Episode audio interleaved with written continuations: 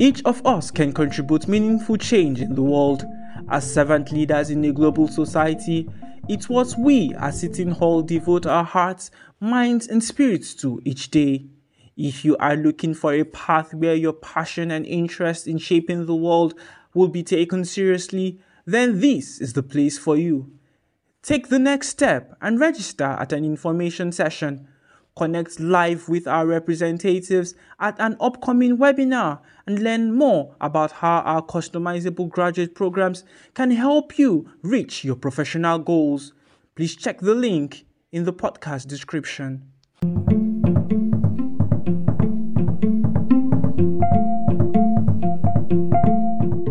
Hello, everyone, and welcome to another episode of Unscripted. I am Banjo Damilola. Hi, I'm Kelechukwu Ogu. On our menu in this episode are UK signature briefings, the rejected proposal by African leaders for a de escalation of the Russia Ukraine war, events in Sudan, and a sticky note on UK's immigration bill. Ambassador James Kariuki, the UK's deputy permanent representative to the United Nations, was with us last year. He returns to share Britain's plans for July. We are also joined by Evelyn Leopold, a veteran journalist covering the United Nations for over two decades.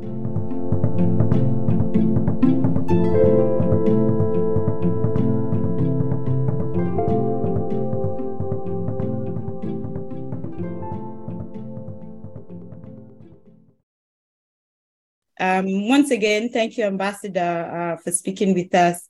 Again, I mean, uh, last year um, we had a really long conversation ahead of your uh, country's presidency. Yeah. What will the UK uh, be talking about this time around? Yeah, absolutely. Well, it's um, it's good to speak to you, and uh, it seems to come around very quickly. Uh, uh, 15 months, I think, since um, we did it last April. Um, so again, this year uh, we'll be using our presidency to focus on um, the greatest threats to global peace and security uh, of today, uh, but also of, of, tomorrow. And we will be using our leadership of the Council both to defend the principles of the Charter in the context of uh, war in Ukraine, um, but also to uh, rally international cooperation around future technologies.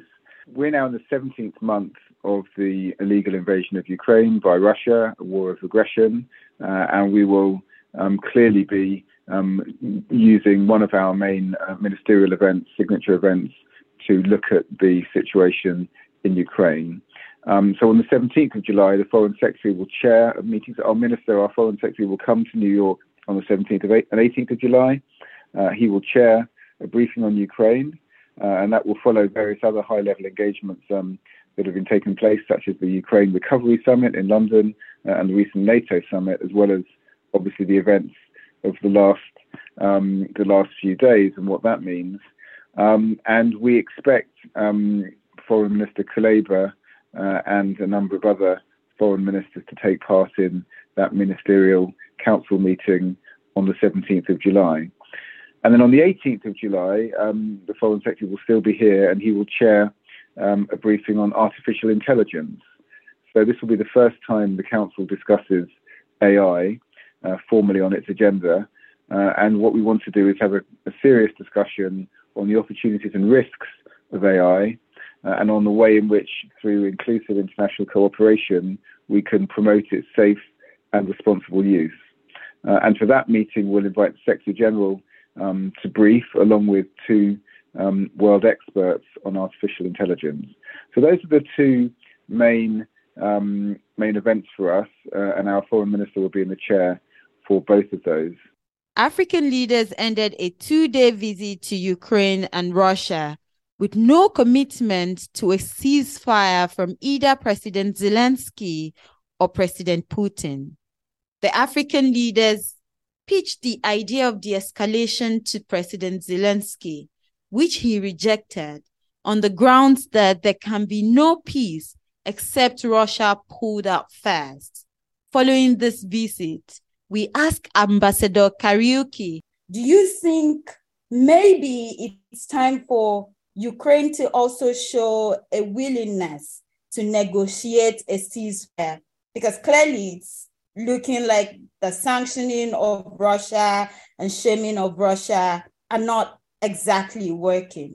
Well, Ukraine wants peace. Um, that's very clear. But Ukraine is the one that's um, been been invaded and has had its territory illegally uh, annexed by Russia. So I don't think um, it's for Ukraine to be, uh, to be the one that's um, uh, making concessions here. And we are very clear, and Ukraine has been very clear that um, uh, they want a peaceful outcome to this uh, this conflict. But it has to be a peaceful outcome in the terms of the UN UN Charter. And if you um, uh, if you think about how many countries in the General Assembly and those big votes we had last year rejecting the invasion, rejecting the annexation, um, you know, there's a, global majority um, in favour of um, peace, but not peace on Russia's terms, not peace that involves the annexation of territory that's been illegal, illegally uh, invaded. So we would like Russia to to withdraw uh, immediately. We've been saying that from the start. Ultimately, we can't force Russia to do that. Um, but I think we've seen uh, on the battlefield that um, Russia's Russia's illegal war is not is not succeeding, and they are they are not taking territory. They're, they're now conceding territory. Evelyn says there is still no template for a peace plan in Ukraine, despite the moves by African leaders and China. Well, it's very hard to come up with a peace plan. Um, Ukraine wants Russia off its territory, and then they will negotiate. And Russia wants a peace plan, but that will mean staying in, in Ukraine. They have 10% of the country already. There is no peace plan. It would be nice if someone had one that everyone accepted. But right now, there's no peace plan that's really in progress. Been several suggestions from African nations, from China, uh, from Russia itself. But uh, the bottom line for the Ukrainians is every peace plan will mean that they will get their country back. In April, the UK blocked Russia's Arria Formula meeting to hear Moscow's explanation for reportedly moving Ukrainian kids into Russia.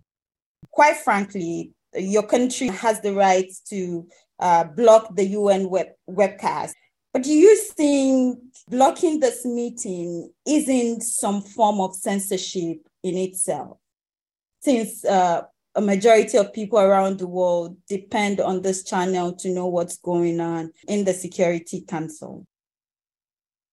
So, so look, we, we support the Arria formula. Um, we do Arria meetings ourselves. We support the meetings of, of others. They can be a useful format to have uh, a serious and meaningful um, debate.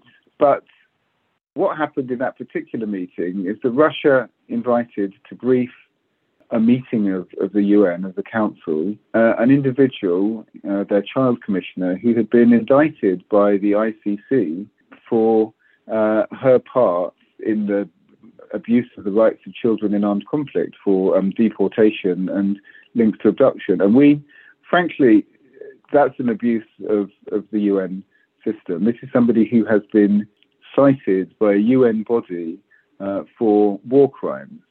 So we, we put up with lots of things uh, in briefings from Russia, um, but at some point there's a, there's a limit, and we were very clear that they had drawn the line. They've also tried to bring briefers into the council, um, which have been rejected on the basis that a majority of um, countries they could they couldn't get the votes have their briefers brief the council, um, a representative of one of the uh, the so-called annexed provinces. So in that case, because you need to have a positive vote in the council to bring a briefer in, um, the briefers were blocked. So our view on um, this UN Web TV is that the UN website shouldn't be used to carry Russian propaganda from somebody who has been indicted as a war criminal. The UK has, as Ambassador Kariuki hinted, pushed for peace in Ukraine on Ukrainian terms, but a recent report by Chatham House suggests that weapon systems supplied to Ukraine by the West are just enough to help the country survive. What is your assessment on that report? Do you think it's accurate? you know, different experts have different opinions. We um, we're providing um, uh, assistance to Ukraine because we think Ukraine has the right to defend itself uh, under the UN Charter. Um, a lot of countries are doing the same, and we are going to support Ukraine to do the job it needs to do. It will be, you know, the strength of their um, uh, their efforts on the ground and the willingness of uh, Russia to engage in meaningful peace on the basis of um, international international boundaries and law that will bring this uh, war to an end. We don't want this to be um, uh, an ongoing fight. We want it to be settled peacefully, but it will only be settled peacefully if Ukraine has the means to defend itself and if Russia recognizes international borders. We'll be right back.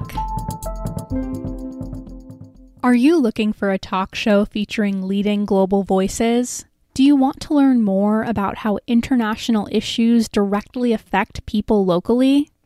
Global Connections Television presents the insights of global influencers at no cost to viewers and programmers. GCTV is independently produced and reaches more than 70 million potential viewers worldwide each week. The show covers everything from human rights to climate change, from peace and security to empowering women and girls. It features guests such as Dr. Jane Goodall, former UN High Commissioner for Human Rights Mary Robinson, and Peter Yarrow of Peter, Paul, and Mary. The show also hosts expert voices from the private sector, academia, and labor and environmental movements. GCTV is available to public television media outlets, universities, and service clubs for distribution. To watch the show or find out more, click the link in our episode description. Now, back to the show. The UK's illegal migration bill has been several years in the making, and it is now in the House of the Lords there's some potentially sticky clauses in the proposed legislature that is contradictory with Britain's international human rights obligations. The EU, the High Commissioner for Human Rights, and bishops have rallied against the provision of this bill. Ambassador, as a defender of UK's foreign policy, what do you think about um, the clause on ignoring the court's on human rights um, injunction to defer deportation of migrants? Well, I don't, I don't recognise that description, and I don't really think it's um, it's a piece of Security Council business, which which is what we're here to talk about. There's a bill in the UK Parliament, which is a part of our, our migration policy. Um, we are uh, following um, a policy uh, of returns, which we're not the only country that does that, uh, and we will continue to, you know, to in- implement that policy in line with our international um, obligations. So, uh, but I don't think it's really um, uh, what we're talking about today. Refugees are continuing to pour into Chad from Western Darfur following the murder of its governor in June.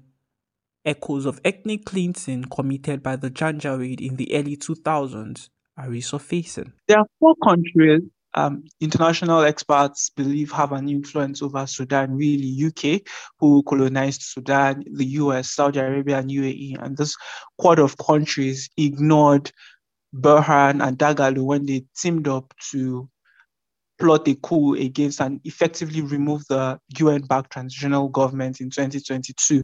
Should the UK or the Security Council feel any culpability for not reacting in 2022? Was that like a precursor to what's playing out now? What do you think?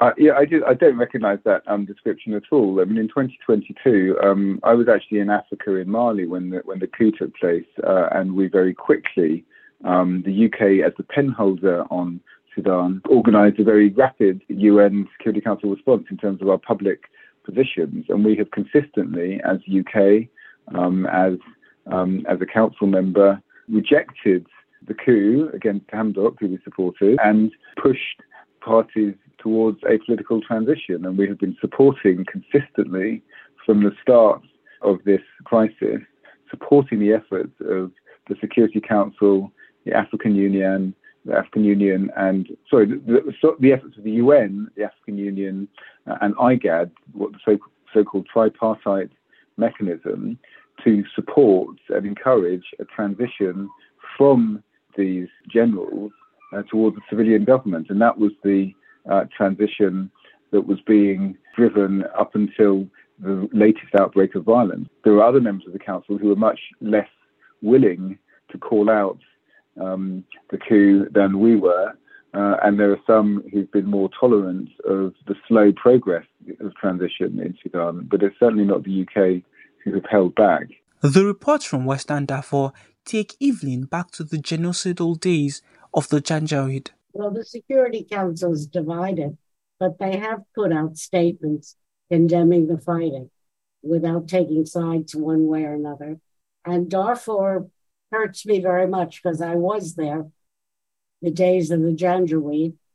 Uh, I went with a Security Council um, uh, trip there, and I just remember this huge refugee camp, or anyway, displaced people, where they were locked in, crowded in, had a horrible time.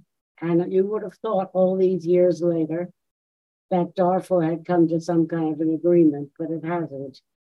And it's the same story between people who want to farm and those who want to graze their cattle. And uh, it, I'm, I'm nobody. The UN tried. They have, they've had all sorts of missions and peacekeepers and whatnot, but it starts all over again. And part of the Janjaweed is has been integrated into the uh, the fighters, the ones fighting in Khartoum. So the Wimbledon Open strokes off on July 3. It's the same day that the UK will begin its presidency in the Security Council, and they have a very packed schedule. But when time permits, Ambassador Kariuki would hope that he can escape to Central Park to practice his forehand and backhand shots. Um, the last time we spoke, um, you said you're trying to create more time to enjoy the city of New York more. How is that going for you, really? well, I'm in London at the moment, I'm enjoying my uh, hometown. But um, look, it's a, it's a tough job and we're really busy. And as well as all the things on the Security Council, I'm also working in the mission to um, uh, advance our work on Sustainable Development Goals. Uh, I'm supporting the work of our team on uh, reform and budget issues in the Fifth Committee. Um, so it's a really busy job. And um, uh, luckily, I've got a great team. Uh, a, fine boss uh, in Barbara Woodward, PR, and a great team um, supporting. Uh, and so, you know, occasionally I get a little bit of time for some for some free time. Um, uh, I've been playing a bit of tennis in Central Park. So that's uh, that's one of the things that I uh, do to wind down. Um, but no, New York's a great city, and um, uh, we work hard, but we do find time to uh, enjoy it as well.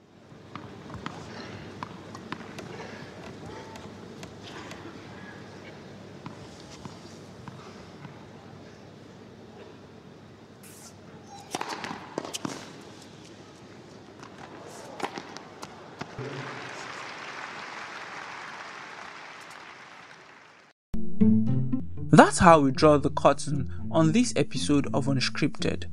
We've been speaking with Ambassador James Kariuki, the UK's Deputy Permanent Representative to the United Nations, and Evelyn Leopold, a journalist who has been covering the multilateral body for over two decades now.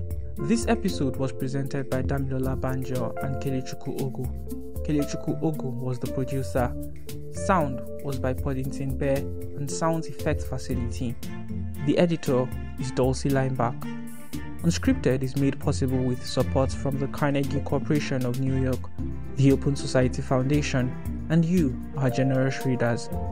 If you liked this edition, please follow us on all your podcast platforms and rate us on iTunes.